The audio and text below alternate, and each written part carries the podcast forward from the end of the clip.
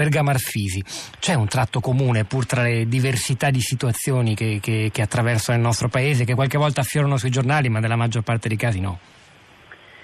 io intanto vi ringrazio per questa opportunità e mi sento un pochino come dire, a disagio nel senso che quando uno sente un antropologo che, che studia questi temi si, magari immagina chissà quale speculazione filosofica ci possa essere, invece io mh, mm, eh, abbraccio proprio eh, le persone che sono intervenute e mm, perché credo che nel, il mio tentativo sia stato proprio quello di, eh, lo dice il titolo, no? un superamento, una sospensione del giudizio e soprattutto di entrare, eh, di avvicinarsi a temi così delicati con molta, eh, con, dire, con molta attenzione. No? Mi,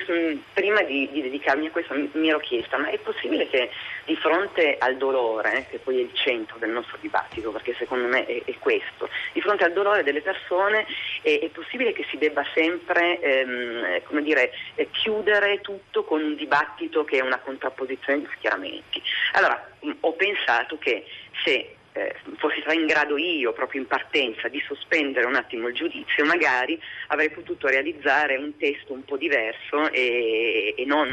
semplice sequela di la pensano così. No, vedere se ehm, uno spazio eh, dire, a metà tra schieramenti diversi, ma soprattutto tra le persone che sono coinvolte e quindi ascoltare quindi una, una, un, un, dibattito, eh, una, un confronto tra tutti i soggetti che sono eh, come dire, eh, coinvolti no? di fronte ai temi di fine vita e al dolore. E così ehm, da un certo punto di vista si è realizzato, nel senso che io ho cercato di intervistare mm, eh, medici, persone coinvolte direttamente, ho interpellato la giurisprudenza, insomma ho cercato praticamente di, ehm, di, di riassumere, se è possibile farlo, comunque posizioni che fossero diverse per capire, per cercare di comprendere se eh, veramente un punto di contatto tra posizioni diverse potesse esistere. E in realtà quello che secondo me vale la pena di sottolineare è che appunto prima ascoltavamo la, la, l'esistenza del, degli hospice, no? delle cure palliative. Io direi che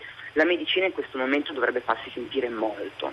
molto proprio per per il rispetto che ci vuole nei confronti delle persone che soffrono. Cioè c'è secondo me ancora una cattiva interpretazione della eh, richiesta eutanasica, no? è un po' come se fosse sempre questo tabù, questa eutanasia, sempre questo ricorso a termini che è allora una, eh, la, la, la, l'intervento passivo, attivo, cioè ci perdiamo di fronte a, invece a un punto importante che è il rispetto del dolore. Allora, siccome la, la, medicina, e questo non lo dico io, ma me l'hanno comunicato i medici, io sono stata, io ho fatto delle interviste proprio al COES, il Centro Oncologico Ematologico Subalpino di Torino, delle Molinette, e ho avuto modo proprio di confrontarmi. Allora,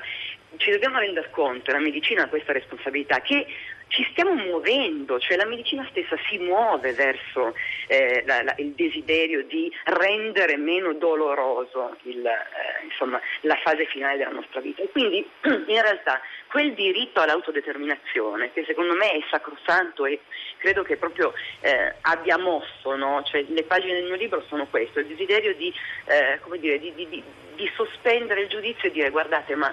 ascoltiamo, ascoltiamo un po' di più invece che eh, trincerarci dietro le proprie posizioni, però chiederei alla medicina, proprio per l'esperienza di questo, eh, di questo percorso, chiederei alla medicina di farsi sentire un po' di più, perché eh, c'è l'impressione che l'autodeterminazione vada da una parte e la, eh, dire, le, le, scelte mediche vadano dall'altra parte. Allora, in questo caso io eh, mi mh, dire, eh, prendo la responsabilità di dire che noi come società ci stiamo muovendo verso l'eutanasia, ma come recupero etimologico del termine, cioè un orientamento verso una morte buona, dove per morte buona significa una morte che non sia... Cioè dice, come società ci stiamo muovendo ma all'oscuro della rappresentazione politica e mediatica della certo, società stessa, questo sta dicendo? Sì, c'è un bisogno che è un bisogno individuale, che deve essere ascoltato assolutamente anche dal punto di vista proprio giuridico. E poi c'è comunque una medicina che sta ascoltando questo bisogno, solo che noi secondo me lo stiamo un po' eh, facendo tacere. Scusi, e quindi costretta di fatto ad agire più o meno in incognito, comunque certo. diciamo lontano dalle istituzioni, perché oggi noi, e io guardo di nuovo una mappa dell'Europa, l'abbiamo fatto anche ieri, siamo l'unico paese dove non è riconosciuta l'eutanasia attiva né la rinuncia alle cure come possibilità al paziente di interrompere le necessarie terapie alla sua sopravvivenza, questo è uno schema che ha fatto Repubblica ieri, e nel suicidio assistito, mentre tutti gli altri paesi che ci circondano almeno una soluzione l'hanno cercata.